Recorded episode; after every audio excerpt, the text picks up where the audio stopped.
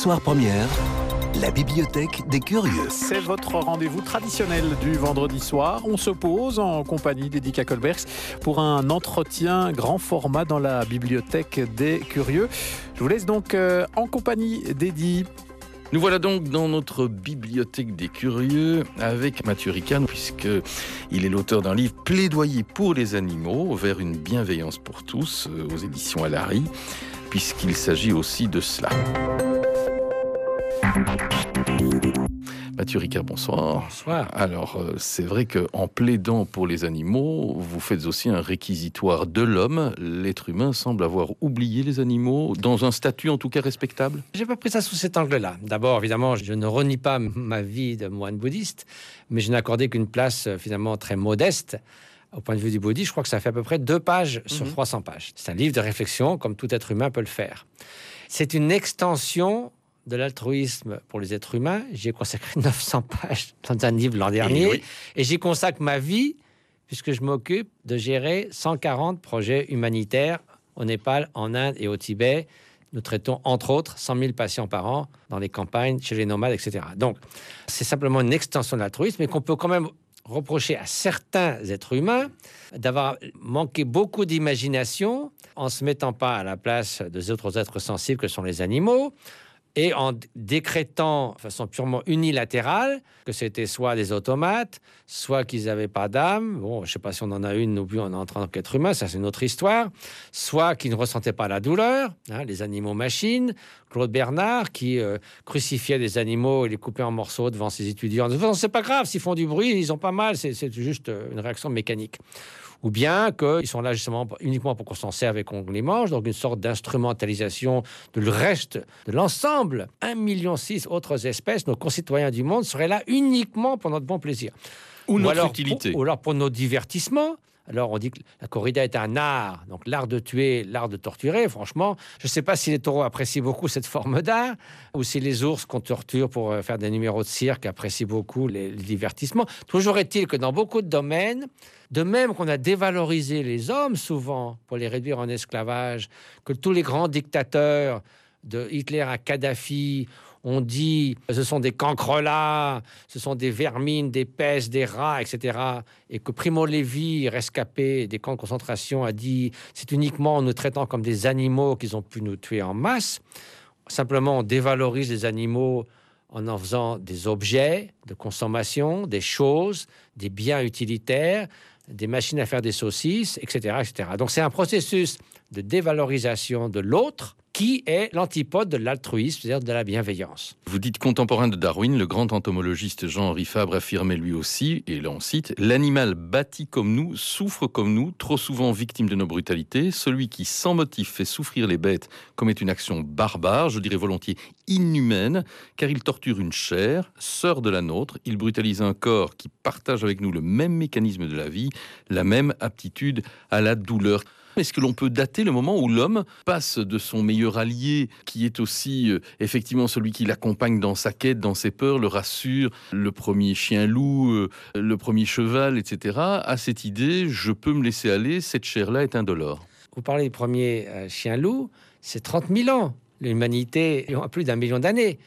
Pendant 99% de notre histoire humaine, des différents types d'hominidés qu'on appelle un homme quand même, c'était des personnes qui ont chassé, bien sûr, mais à part le néandertal, ils consommaient très peu de viande. C'était des omnivores. Mais eux, ils avaient un rapport très différent à l'animal. Ils n'ont aucune de ces tribus de chasseurs-cueilleurs, parce qu'il en a encore aujourd'hui, et ceux qu'on enseigne, n'a jamais considéré les animaux comme inférieurs.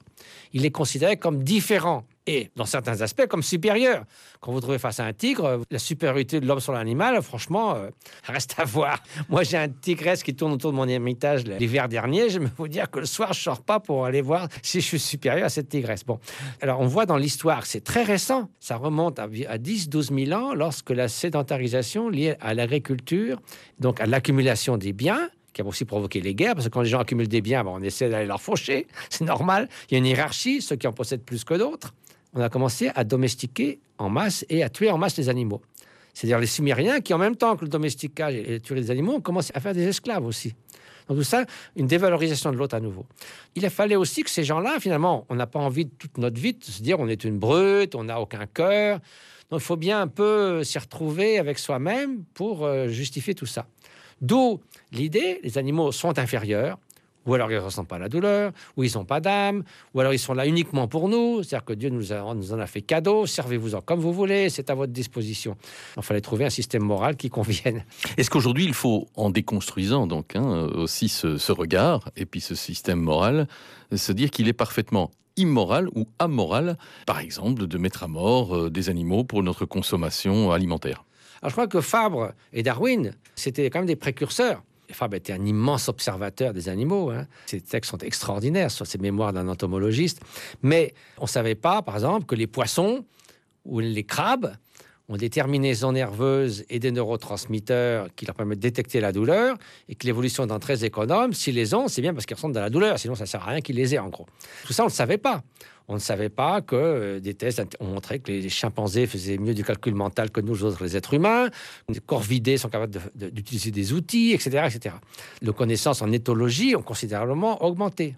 On sait maintenant avec l'ADN qu'un chimpanzé a 98,7% des mêmes gènes que nous. Donc le continuum est encore plus évident qu'au temps de Darwin qu'il a découvert. Donc c'est en plus remarquable qu'eux-mêmes aient déjà dit ça. Donc c'est vrai qu'il y a une incohérence dans nos systèmes éthiques. Parce que nous avons fait d'immenses progrès pour le respect de la personne humaine. Il n'y a plus d'esclavage, il n'y a plus de torture officiellement. Les dictateurs qui peuvent s'imaginer comme Mao que 200 millions de morts pour l'âge d'or du communisme, c'est pas grand-chose et les, cadavres, ça fait de l'engrais. La manière de penser prédominante, fort heureusement. Donc la personne humaine n'est pas négociable. L'humain n'a pas une valeur marchande. C'est formidable ça. Le progrès, le droit de la femme, de l'enfant, tout ça, c'est des progrès magnifiques. Alors pourquoi s'arrêter là? Dans la mesure où des êtres sensibles, et comme disait Fabre, infliger la souffrance et de la mort sans nécessité est inadmissible. Donc, qu'est-ce que c'est sans nécessité? Alors, un Inuit qui vit de ses phoques, on ne peut pas lui reprocher rien du tout, un chasseur-cueilleur. Mais maintenant, aujourd'hui, c'est sans nécessité pour la façon effrénée dont on consomme de la viande de façon excessive. Parce que c'est sans nécessité et c'est avec beaucoup d'inconvénients. Alors, j'essaie de montrer que tout le monde y perd. Environnement, donc les générations à venir, la biodiversité. 30% des espèces seront disparues d'ici 1950 à cause de nos activités humaines. Hein. On sait très bien que l'élevage industriel, on sait très bien, non, on ne sait pas assez, c'est la deuxième cause de réchauffement global par gaz à effet de serre, après les habitations et avant les transports. Injustice sociale.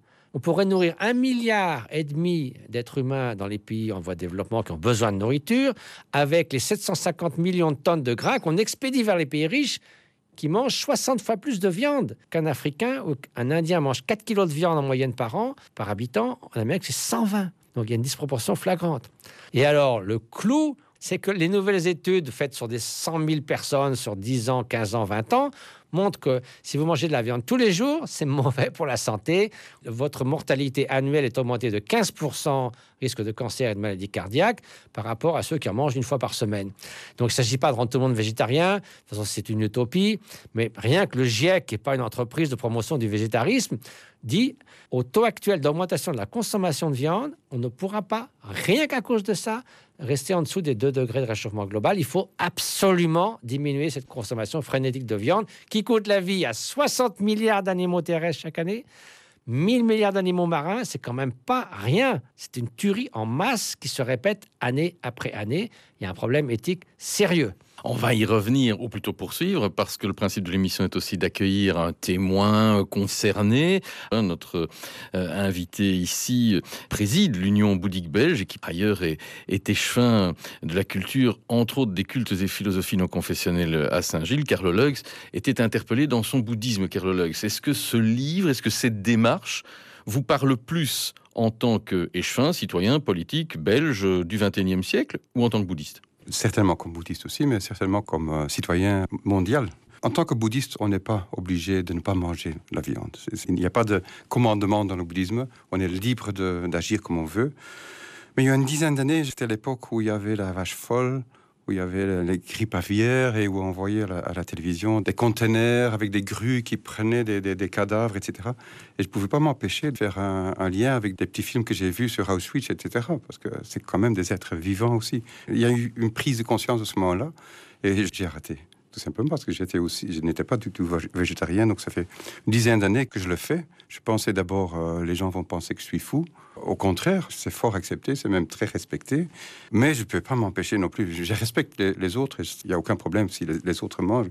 Mais moi, quand je vois un steak dans mon assiette, je ne peux pas m'empêcher de voir un animal. Hmm. Donc c'est une, question de prise de conscience. Quand j'étais petit, ma maman me disait, c'était une famille chrétienne. Euh, j'avais quand même des, difficultés avec ça. Il disait Dieu a créé les animaux pour nourrir les hommes. Ça, c'était clair. La justification morale qu'évoquait euh, il, il, souffre pas. Il n'y a, a, pas d'âme. Ils n'ont pas d'âme. Et ils, ne sentent rien. Ils ne sentent rien. J'ai vu ça dans le livre qui est vraiment remarquable. Et donc, euh, il y a toute une série de, choses qui me reviennent que j'ai vécues aussi en tant qu'enfant. Et puis, j'ai été végétarien pendant 4 ans, 4-5 ans, et puis à un certain moment, j'ai recommencé.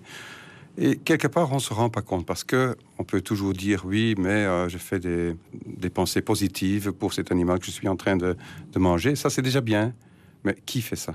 Très peu de gens. Et quand on voit les tribus euh, en Amazonie, etc., quand ils tuent un animal, c'est vraiment pour le manger. Ils font, ils s'excusent, ils font un rituel autour de ça. donc ça, on a tout à fait oublié. Alors les, enfants ne voient même plus, et ça c'est très bien décrit dans le livre aussi, euh, au supermarché, on a les steaks euh, bien emballés sous plastique. on ne voit pas un animal derrière. C'est vraiment caché euh, de tous les côtés. Ouais, c'est vrai, Mathieu Ricard, que dans la grande blague euh, euh, qui circulait il y a quelques années en Europe, hein, on se demandait si tous les, tous les enfants en Europe, ou peut-être même ailleurs, pensaient que les, vaches étaient mauves parce qu'une célèbre marque de chocolat l'avait prise comme emblème comme telle. Oui, mais voilà, c'est une bonne plaisanterie, mais il y a une enquête qui a été faite justement parmi des enfants de ville en Amérique, et on a montré que ces enfants entre 5 et 10 ans, plus de la moitié, n'avaient pas fait le lien. C'est-à-dire qu'on leur demande d'où vient la viande du supermarché, et avant ça, de l'usine. Quand ils dit ça vient des animaux, ils disaient mais non, c'est pas possible, je veux pas manger des animaux vivants. ils n'avaient pas fait le rapport, c'est quand même aberrant. Et la prise de conscience, souvent les enfants, mais moi, j'en ai vu un hier à Strasbourg, qui avait 8 ans, mais il y a 4 ans, je me dis, je veux pas manger êtres vivants, point final. Et ses parents disent, ah, non, il, a, tenu bon. Il faut de la force d'âme à un enfant de 4 ans, parce que les parents, généralement, ils vous disent, c'est bon pour ta santé, il y a des protéines, il y a 20% de protéines dans la viande, il y en a 35% dans les trucs de soja. Si vous voulez des protéines, vous savez où les trouver. Ah, euh, Carlo Lex, une, question encore quand même, parce que je l'ai dit, vous êtes aussi euh, en charge de la culture et puis des cultes et philosophies non conventionnelles. Euh, la nourriture intervient beaucoup dans ces matières. La culture peut valoriser ou non la nourriture, je dirais, animale. Les cultes aussi ont un rapport, certains en tout cas, ont un rapport aussi à à l'abattage, rituelique ou non, qui pose question. Vous approchez ça avec votre nouveau ou néo-dégoût de l'abattage euh, animal?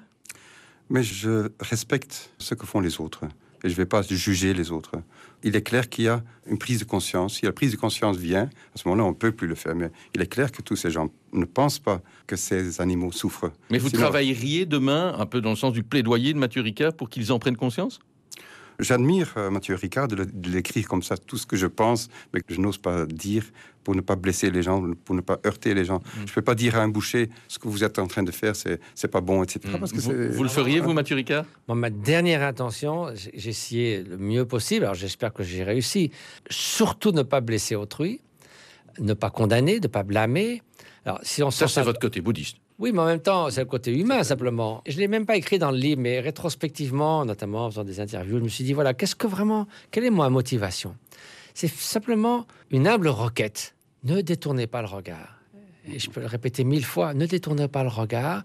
Les connaissances sont là. On peut connaître la face cachée de l'élevage industriel, où 15% des bovidés sont encore conscients quand on les coupe en morceaux. C'est ça, c'est la réalité. C'est pas des images d'horreur. Donc, sachez-le, et décidez vous-même en votre âme et conscience. Comme le dit notre ami, il ne s'agit pas d'essayer d'aller euh, blâmer les gens, les faire se sentir mal. Ils ne sont pas forcément mauvais cœur. Ils ne se sont pas mis à la place de l'autre. J'aime beaucoup citer Kafka qui disait à propos de la guerre, c'est un prodigieux manque d'imagination. On ne s'imagine pas ce que c'est d'être un poisson tiré hors de l'eau, d'une vache séparée de son petit, qui est encore vivante quand on la coupe en morceaux. si on s'imagine ça, c'est insupportable.